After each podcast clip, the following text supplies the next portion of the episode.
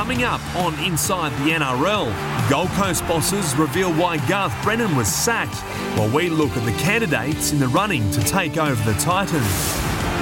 Nick Cotric faces a stint on the sideline, which is sure to infuriate Raiders coach Ricky Stewart. Whoever thinks it's a spear tackle does not know the game of rugby league. And does Jared Waerea Hargreaves deserve to be banned for an alleged headbutt?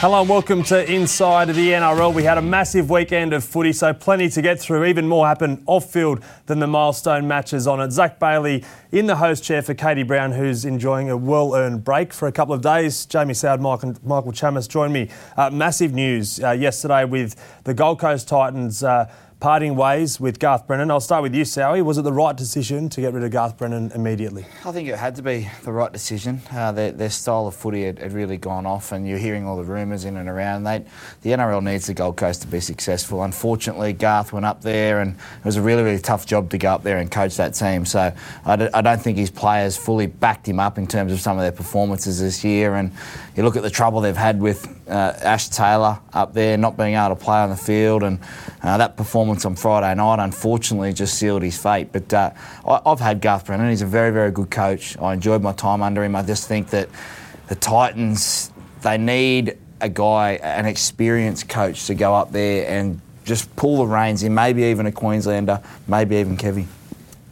Well, they didn't. They went with Garth uh, Brennan when they did at the time because of you know, financial reasons. They were at a club in the position they wanted to. They didn't want to offer big money to a coach that had been experienced, so they went with someone like Garth Brennan. Now they're at a point with owners there who they need someone with NRL experience because that roster, that's two coaches in the last three years. Mm. Uh, they need someone. There's, there's, obviously a lot of talk around Kevy, someone who demands respect. Now, unfortunately, Garth Brennan, he probably lost the respect of the players over the last few, rightly or wrongly. Uh, the talk out of the Gold Coast Titans is he lost the dressing rooms over the last few weeks. So I think, yeah, it was inevitable this would happen, and I think Garth Brennan realised, and that's why he met with Dennis Watt when he did, and they pulled the pin mutually. Are you surprised, Michael, that the decision came before Mal Meninga's review was handed down to the board today? No, realistically, Garth Brennan was a dead man walking. He knew that too, and speaking to a lot of people around the Titans, they got the feeling that Garth Brennan knew as well. The last couple of weeks, he wasn't, he hasn't been involved in and around selections and, and recruitment, retention. They've taken that away from him because, to be honest with you, Garth Brennan's a lot of the reason uh, behind Garth Brennan's parting ways with the club is behind his recruitment. Bryce Cartwright, Leilani, Leilani Latu, Tyrone Peachey, Shannon Boyd. These guys have been on the back of what Garth Brennan has wanted, and they haven't worked out. Value for money, whether they've worked out or not.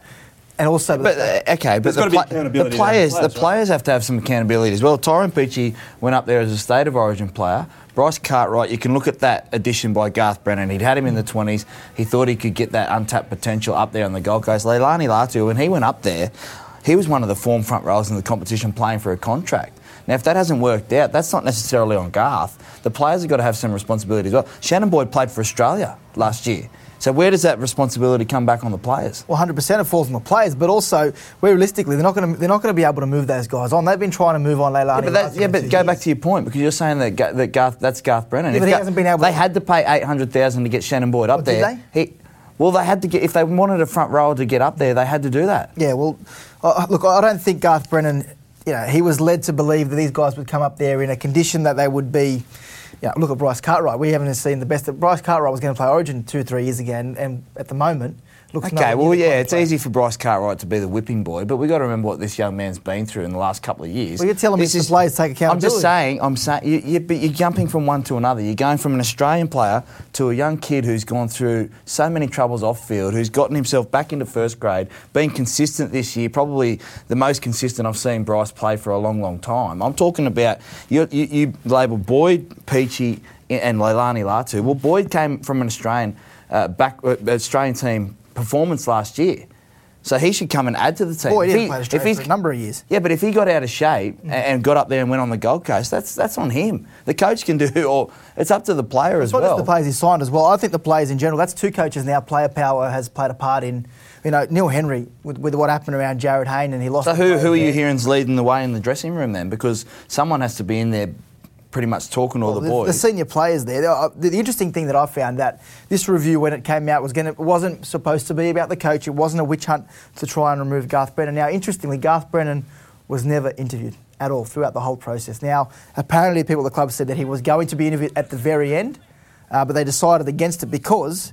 Uh, with the way he had been approached the last few weeks, I think Garth Brennan got the feeling that he, there was no point to anything, that the result was already coming, regardless of what he said in that review. So, interesting, the players didn't have. There's a number of players there who didn't back the coach. Um, the, the, coach had a number of choice words with a few players there, and those players probably let their feelings be known to the coach. So to Mal Meninga in that review. So look, I, I think the players have a lot to answer for in terms of the way they've handled it because. Neil, Neil Henry, a very good coach, and didn't deserve the respect. Didn't deserve to be treated the way he did gone, and now another coach gone. Yeah, well, with the coach gone, it's now up to the players. They've got to play for their own futures because the next coach that comes in won't be holding back, that's for sure. And uh, their Titans' focus now turns to who can replace him. Uh, the chairman of the Gold Coast Titans, Dennis Watt, had this to say earlier today. Well, I think I think probably one of the insights would be that we do need more NRL experience, um, you know, in the in the club, in the in the makeup, the makeup of the club. And when I talk about NRL experience, I, I think it's just that that uh, knowledge and, and, ability to withstand extraordinary pressure. You know, ours is a highly pressurised game, with most of the focus on the on the coaches. And um, you know, Garth certainly certainly felt that pressure, particularly when you're not winning. It is the most important decision we're going to make in terms of um, the coach who's going to take us forward. You know, we're, we're in no doubt that this is this is it. You know, this is this is this is the last stand. You know, we have to, we have to get it right. You know, there are plenty of other people you know banging on the door who would um, you know probably like to launch teams elsewhere. Yeah, Dennis Watt speaking there. Sowie, uh, plenty of names have been thrown up, some without NRL experience in terms of head coach, Craig Fitzgibbon, Adam O'Brien, uh, Justin Holbrook, who's over in the Super League. But do those comments there suggest that those coaches are out of the running now because they want someone with NRL experience? Oh, I think so. I mean, you listen to the chairman there, and they're going to go through a thorough you know, examination of what coaches go up there. And yeah, I had Anthony Griffin, and we probably didn't see eye to eye all the time out at Penrith, and I ended my contract in England, but he would be the perfect candidate to go up there. He trains his players hard, he gets them fit, but he's also got the brain to be able to unlock some of those guys up there. And, and I'm talking in particular about Ash Taylor. I know he's going through some mental stuff at the moment, but for him to be fully fit for a season would benefit the, the Gold Coast Titans no end. And they've got guys off contract, Jai Arrow, Ryan James in and around. So they need to make decision. While they need to go through it, Chummers, but they need to make the right decision. And for me, I think Anthony Griffin can be that guy to unlock the potential, to get him fit. He's a Queenslander, he's on the Gold Coast, he can get, get the hardness back into the Titans and try and create something with all due respect, Sal, you, when you were at Penrith, you were saying that with Anthony Griffin, he didn't understand the players, and you're talking about a playing group who've now been responsible. But they've got no, the yep. past two coaches. Yep. If he's not going to be able to understand these players, and it's a it's a different time, and from player to coach to now working alongside Anthony, you sit down and you realise that there's only 16 jobs, and there's only a certain amount of rugby league players, and you probably clash at times. And that was a pressure cooker situation. You know, we'd gone from a, a major semi final in 14th and second last to me being told I'm no longer wanted at the club. So my life was re, you know getting back together itself. Anthony Griffin's going to make him fit. That's the first point. The, the, the, Gold Coast Titans are starting at a way lower point than what the Penrith Panthers did. You know, we'd come off a major, close to a grand final. So I felt back then that the Panthers had reached their ceiling, but he'd got them to the finals. You know, getting this team to compete for an eight top eight spot is, is the next challenge. I think the, the ceiling had been reached at Penrith, but he can start fresh with the Gold Coast Titans.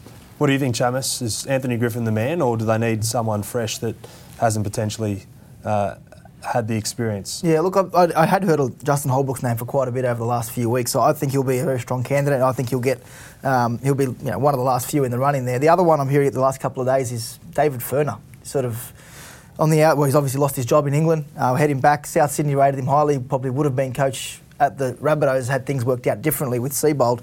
Um, so look, David Furner, I expect him to probably be in and around the club in some capacity. That might not be the head coach's role, but definitely I think they've got their eye on him. Very close relationship with Mal Meninga. So NRL experience, as Dennis Watt said earlier, not just in the head coaching role, but around the club. So um, I, David Furner, yeah, you, obviously you mentioned Fitzgibbon. I, I, don't discard Kevy just yet. Yeah, Trent so, Barrett, there's some word around Trent, Trent Barrett. He's yeah. another candidate as well. So in that same press conference this morning, Dennis Watt ruled out Mal Meninga because a lot of people said that he's almost the perfect fit, but they want him to be in his current role uh, dealing with the culture and welfare of players.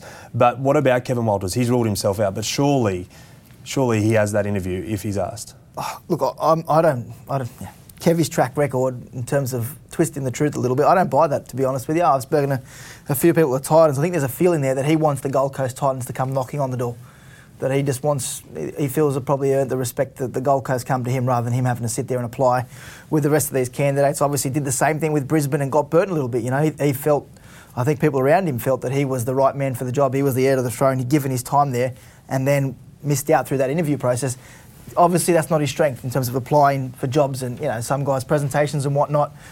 In terms of Kevy wanting this job, I don't completely believe that he doesn't want this Titans job. So if, if they do go after Kevy Walters and he does get the job, surely he can't can't keep up the whole can't talking about the other team for 30, 30 weeks. Yeah, and I don't know if they'll be able to afford the five and a half thousand for Bradley Stubbs either. I think, uh, look, Kevy would be I reckon they've just got to go with someone that they fully are going to hand the keys to and just at least see out a three-year plan. Like there has to be when you come when you become a coach, you end up getting the roster that probably you're not entirely wanted. No one ever walks into a, a, new job with the, the roster they want in terms of an NRL coach. So it'll be interesting to see how it unfolds up there on the Gold Coast. They need someone to tie up those guys. If you lose Jai Arrow, he was an underestimated loss to Queensland through that series. So you can't lose Jai Arrow. You can't lose some of those good players to another club. Well, uh, the question now turns to uh, the Titans' survival. Can they uh, survive on the Gold Coast if they don't get this next appointment right? Here's what former CEO of the Titans, Graham Annesley, had to say. Do I believe the Gold Coast is a graveyard? Absolutely not. I mean, at the end of the day, every player that plays either for uh, the AF, for the AFL Suns or for the Gold Coast Titans, uh, that, they largely uh, are players that are purchased. And uh, yes, there's a good sprinkling of local product in that. Uh, so, um, you know, there's no reason why the club can't perform, and, um, and I'm sure that they will go on and have success. Graham Annesley, of course, now the NRL head of football. Michael, if they are unsuccessful going forward under a new coach, can the Titans survive on the Gold Coast? Massive question marks over whether they can, because I think the, the NRL's commissioned a report this year into in terms of growth and expansion where they can go. So working out whether they can grow from 16 to 18 or whether 16 is that right number and potential relocation going forward. So if you're talking about relocation, and if the Gold Coast Titans can't, don't get their act together, they can't win games of footy, can't attract crowds, well, then they're, potentially they're a perfect candidate to fill that second team in Brisbane if that's what they are after. So I think they're in the firing line at the moment. If they don't turn around pretty quickly, then they'll be under pressure to you know, remain there. Because how long can you keep persisting with the Gold Coast Titans? They had some success early on, but for the best part of the last de- decade, they've gone backwards. Do you agree, Sally? Yeah, I do. I, I agree. I think it's. I know Sydney have nine clubs, but it really offends me that the Cronulla Sharks always get thrown into this discussion of relocation when you have a look at the Gold Coast Titans. Uh, unfortunately, they haven't sold out, they haven't performed. Mm. You think about the scenes of 2010 when they played the Roosters in that semi final up there to get into a grand final. They were humming. They looked like they were going to be, uh, you know, a, a competitive team for the next 10 years. They've lost some of those guys. They've gone away where they haven't been able to keep them. They've churned through the coaches, and they haven't got the crowds coming in through the gates up there. There's just there's too much to do on the Gold Coast.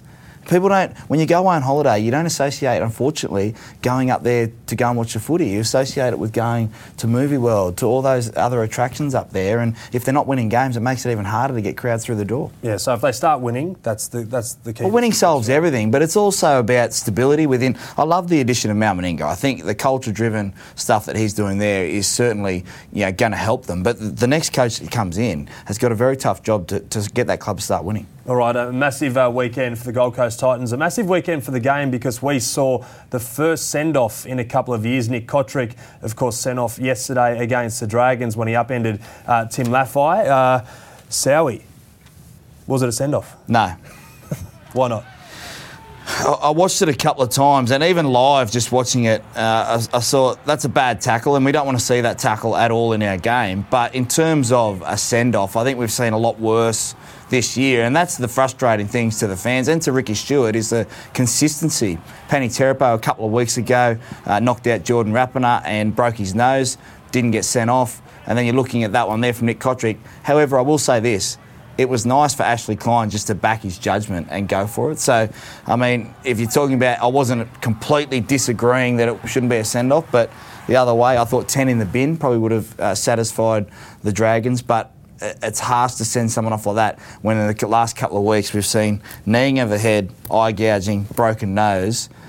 And then you see a, a tackle like that. It's not a spear tackle; it is a throw tackle that just went wrong. So you're saying the other three incidents were all intentional in your eyes, and that wasn't. Well, a swinging arm over the top to break someone's nose is pretty, pretty close to intentional, I would say. You've seen worse than that this year, you said, in tackle wise? I'm see, I've seen worse behaviour in terms of what's happened. Oh. If the, bu- Robbie Farah nearly lost a set of eyes. But, and that should and that should have been far, punished harsher on the field as well. And I'm not disagreeing with you there, but to say, I, mate, I think they got it right. That's a send off every day of the week. That's as dangerous as I've seen for a long time in terms of a dangerous tackle. Yes, Ricky Stewart is right. It's not a traditional spear tackle. Grab him through the legs and do what you need to do with a spear tackle. But that was that was as bad as I've seen for a long Can we have time. another- It Speak, been- speak, speaking of Ricky Stewart, you must know nothing about rugby league because uh, here's what Ricky had to say about uh, that tackle. That, that was not an intentional. What do they call it? A spear tackle. Whoever thinks it's a spear tackle does not know the game of rugby league. If you call that a spear tackle, you've only just started watching this game. Um, and you shouldn't be involved in it if you think that's a spear tackle. A lot of people would look at that and think it was a spear tackle. Yeah, well, I just I just said to you then, mate. But what, if it's not No. a spear tackle, what is it? Well, it's a, it, it might have been a dangerous throw. Did you think it's a spear tackle? Your thoughts on spear tackle. I'm not going to have that. Well, if you think it's a spear tackle, you shouldn't be you shouldn't be you shouldn't be a journalist in rugby league. But a lot of, a lot of parents look at that thinking, Oh, mate, I'm not here for the parents. I'm here for my player. I'm not here. To, I'm, I'm here to win a game of football. I do enough promotions of football and rugby league outside the game than worrying about being there for 80 minutes in regards to that tackle. I'm there to win a game of football. I do I do as much and or more than any person in regards to promoting the game. So don't start that shit on me. You can see why the Canberra Raiders want to run through a brick wall for Ricky Stewart. I just want to have a look at that tackle again and, explain what Ricky Stewart's talking about. You see how he's bent down there and he doesn't pivot straight up and then drop him on his head. He's almost trying to drive him back. But the tall, the, how tall Lafai is and the weight of Lafai spins him over. Now, it's not the traditional pick up, drive in. He's already on his way over, Tim Lafai. I agree with Ricky Stewart.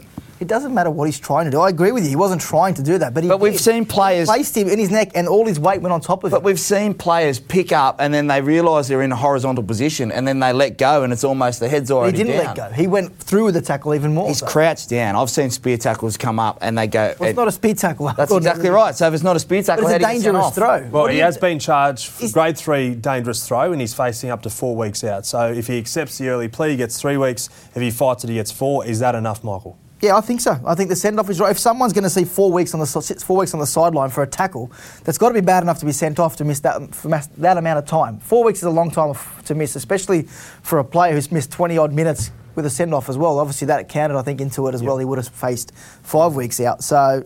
I, I think it's a send off. It, it could have been disastrous for rugby league. It could have been disastrous for Tim Lafai. Every tackle could be disastrous. Ah. We don't want any bad tackles to happen like that, but I think two weeks. Okay, all right, let's move on. Uh, yesterday, Mal Meninga announced his Origin merit team following the 2019 series. Of course, the Blues holding on to the shield. Uh, 11 Blues, 6 Maroons, 4 uncapped Kangaroos players in Jack Wighton, Josh Addo-Carr, Paul Vaughan, and Cam Murray. Uh, Sowie, anybody that you would have had there that isn't?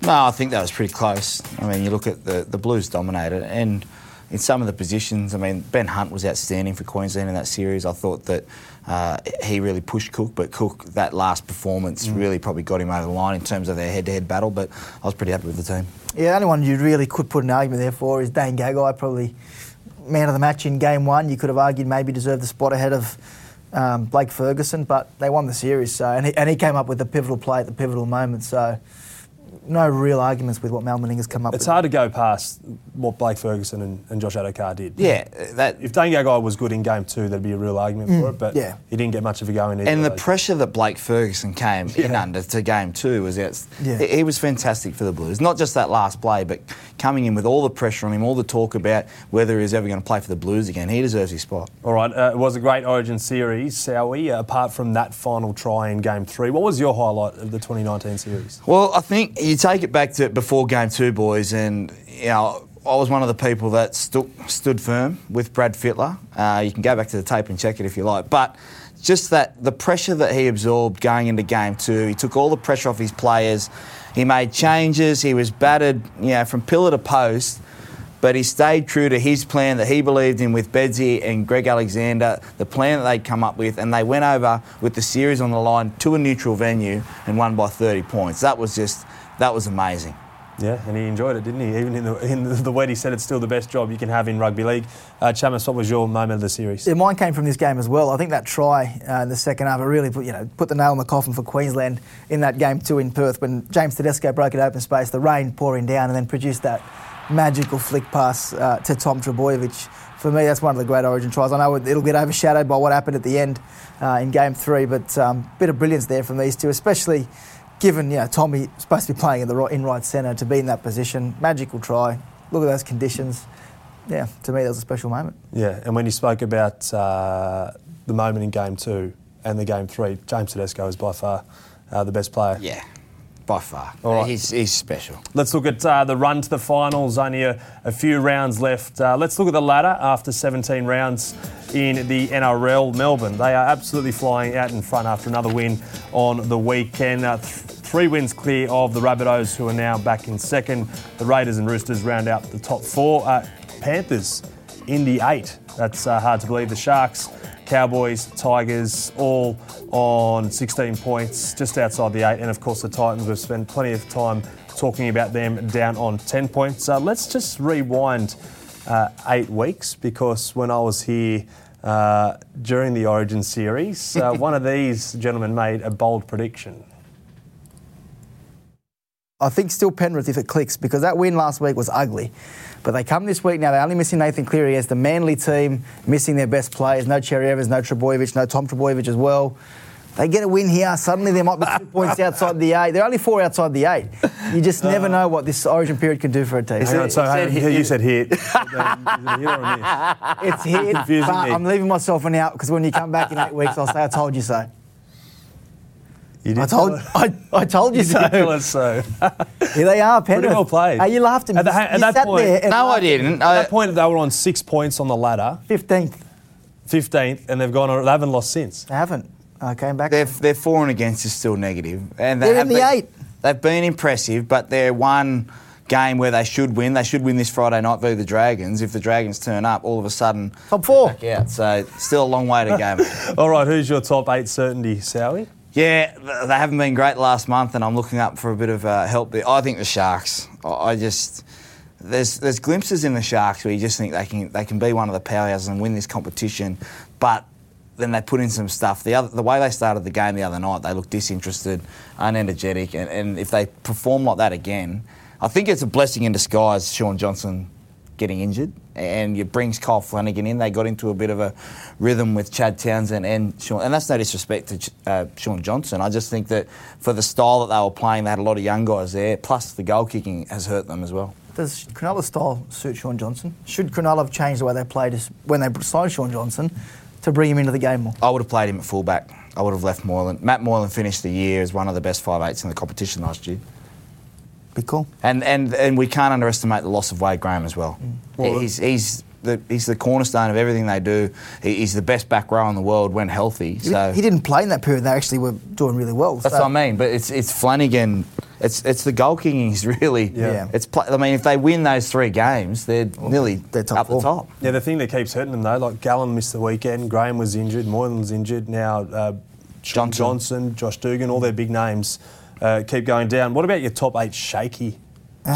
Look, I, I think the Knights will be okay, but if I, I'm just a little bit worried about this period coming up on the back of Origin. I think they had six players involved in Origin. They haven't had to deal with that before. Uh, Kalyn Ponga coming off injuries. The last couple of years, the back end of years, he's sort of struggled with injuries. So I'm a bit worried about the Knights. This is a big game this weekend against the Roosters. If they can get the job done, they did, and they did recently as well. If they can get the job done, I'd say they're safe. But a loss here, and So you made a bold prediction eight weeks ago. In eight weeks, when the comp's over, will the Knights be playing finals? For yes, they will. no? But I think they're shaky.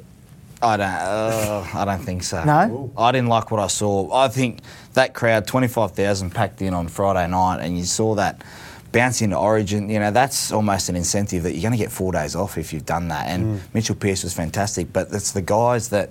You know, didn't play Origin that need to come up to that level now and ride them home. And plus, what happens is when you start the season slow, like Penrith, like Newcastle did, you don't get that extra margin for error. We're seeing the Roosters struggle a little bit at the moment, but their season start was so good that they've, they've got themselves a little bit of a buffer. Whereas Penrith, Newcastle, now the Sharks, they haven't got that room to move now. They, they are one bad loss, like Newcastle last week against the Bulldogs, from putting themselves out of the eight. I'll tell you one thing, they're a 12 point better team with Kalyn Ponga there. And not just because of what he does, but the uncertainty around him when he plays, because he makes the other players around him look good, not just what he does, but just the, the uncertainty in the defensive line when Kalyn Ponga takes the ball to the line. You just don't know what he's going to do.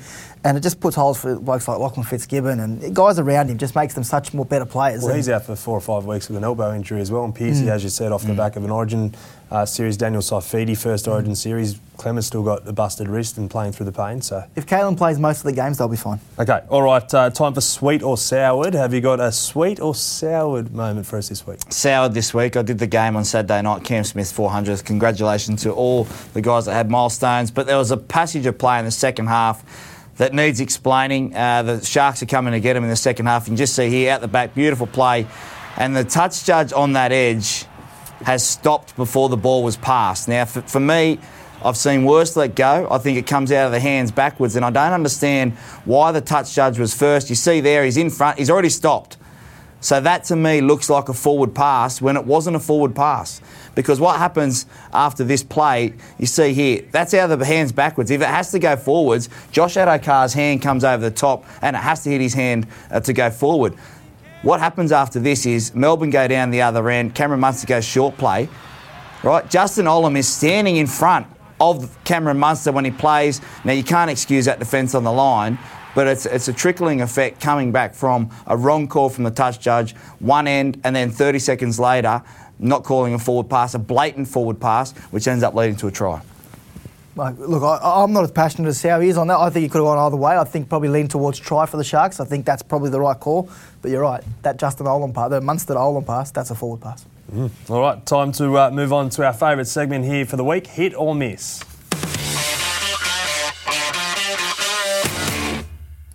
And the first one, uh, Jared Waerea Hargreaves did nothing wrong. Sowie. Hit.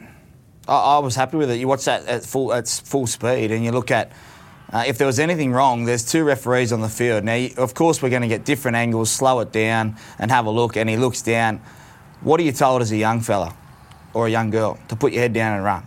So Jared Waerea Hargreaves has skittled, has skittled a couple of people there. I'm happy with it. If there was something wrong, then the bunker needs to tip him up straight away and stop the play. And if the referee thought it was that bad to start with, he would have pulled him up straight away. No wonder you wore a headgear throughout your whole career. If that's what you were told, put your head down and run like that. That he did it deliberately.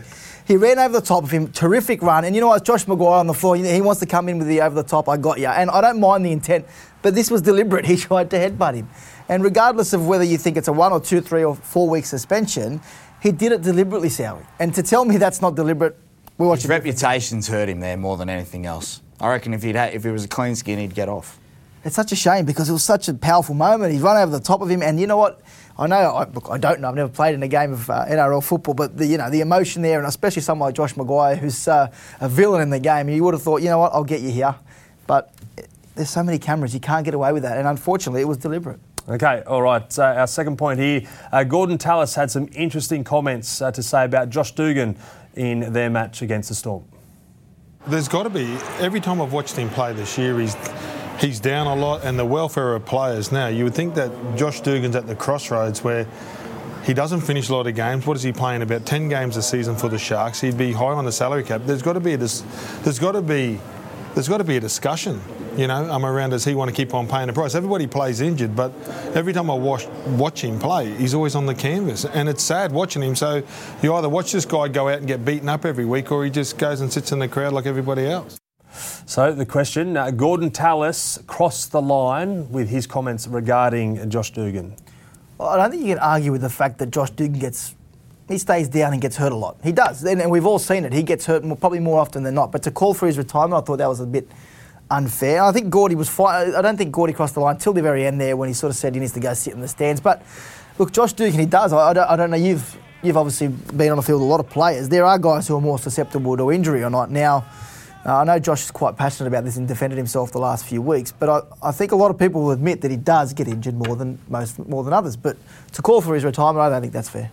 Yeah, I think he's just more alluding to the fact where he needs to make a decision. Look, the, the comments are what the comments are. I mean, unfortunately, Josh Dugan has been injured a lot in his career, but you look at some of those collisions there. I mean, I would hate to think that people are questioning Josh Dugan's character just off the basis of getting injured. So, um, look, the, the comments are what they are. I think that Josh Dugan's just had a real unlucky run at the moment, and he's you see that there, like no one tries to tackle with their nose. You know, that's just a head clash. He goes up to contest for a ball. It's it's putting his body on the line, but he is getting injured a lot. He may have to sit down and think about it at the end of the year if he's if he's getting injured and bashing up his body about the quality of life. But I love watching Josh Dugan play.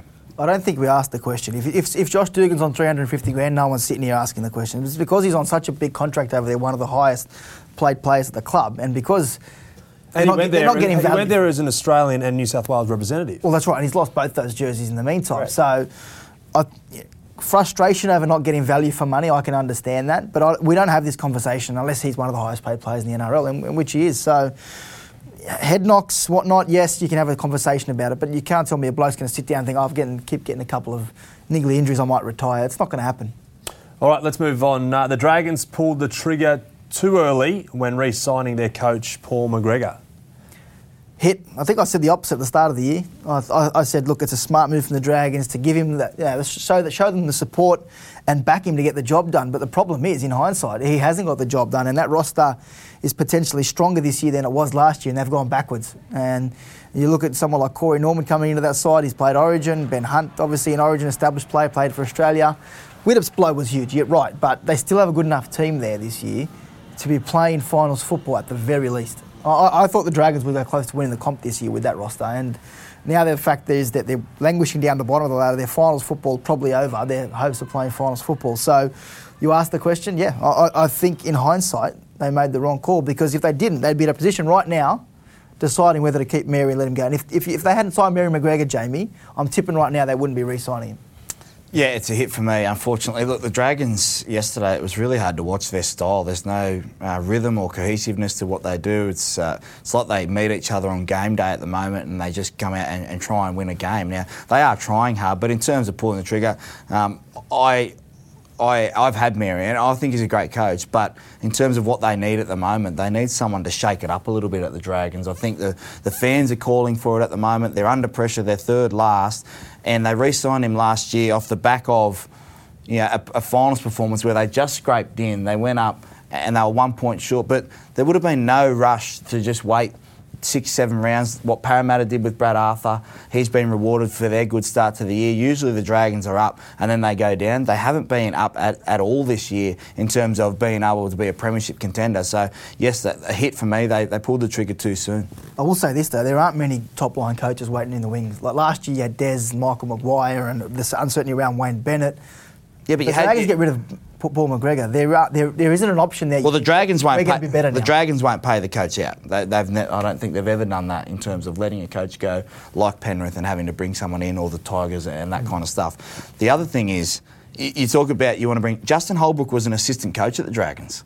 So how can they not think that, that he he's got success over there with St Helens? They're about to streak through the competition over there. If you're talking about you want to bring someone in, why not Justin Holbrook?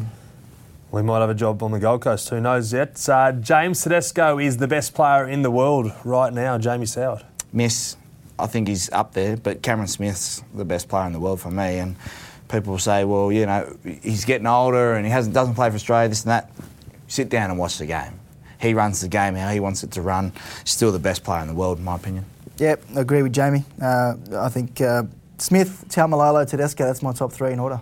So he's catching. He's catching, though. And I spoke to Mal Meninga over the weekend, and he said that in terms of the margin between Billy Slater and the rest, that's been so far for so long, James Tedesco's almost, uh, almost there, in the words of Mal Meninga, in terms of being at Billy's level, which is a massive, massive rap. Yeah, there's no doubt that Cameron Smith is probably the most influential. That, that play right there is how he's developed his game at the Roosters. You talk about his talent early on at the Tigers was get the ball, run. There was a game down at Shark Park last year where they were actually they're working out how to attack with James Tedesco, how to get him more ball, and they were swinging to the open side, and sort of a bit clunky. But now it, it's they've worked out a way. Trent Robinson's done a fantastic job with Cooper Cronk to work him out how to get the footy to make sure that he's that ball out in front. Two years ago, I reckon he's trying to run, and they're holding off on him, and they probably shut him down. Right there, that ball out in front has made him into the probably the best, definitely the best fullback in the world. Well, if he's not the best player in the world, maybe he's the best big game player in the world right now, given the retirement of Cam Smith from Rep Footy. And the last one, Jorge Taufua is a bigger and better hitter than the old manly hitman Steve Matai. Miss.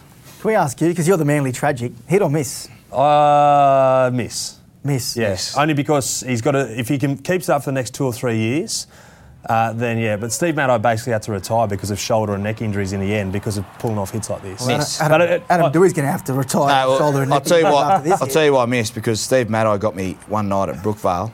Admittedly, I'd passed the ball and it was late, but. If he uh, facing four weeks. Oh yeah, oh he'd probably be facing more. I mean, it was horrendous. No, it's uh, Steve Matai got me one night. My goodness, this was- is probably the best he's ever pulled off on Paul Yeah. Dave Tyrrell. And that's the difference. Dave Tyrrell. I mean, Taufua's done his job, but Dave Tyrrell versus Dewey, uh, Matai's launched into him, and uh, hopefully he's well now with all those neck injuries. But yeah, Steve Matai. Yeah, absolutely blindsided him here. But both uh, South players got straight up and played the ball. So Adam Dewey on the weekend. I, I have- didn't, if that's what you're If he wondering. had I, a- I clearly I- didn't. I, I would have. I'm surprised he got straight up because it was such a big hit, and he pulled up one off on um, Shane Wright, the Cowboys player earlier this year, and absolutely rocked him. So he's uh, he's got a Hmm. Brings highlight. back good memories watching those. Steve the body, no, just some, someone getting tackled. The body just shudders. I'm, I'm that happy I'm retired. Yeah, me too. um, time, time for champ or chump. And as I mentioned, someone uh, isn't in this hot seat because uh, they're over enjoying themselves in New Zealand. Katie Brown has been bungee jumping. Let's uh, take a look at this.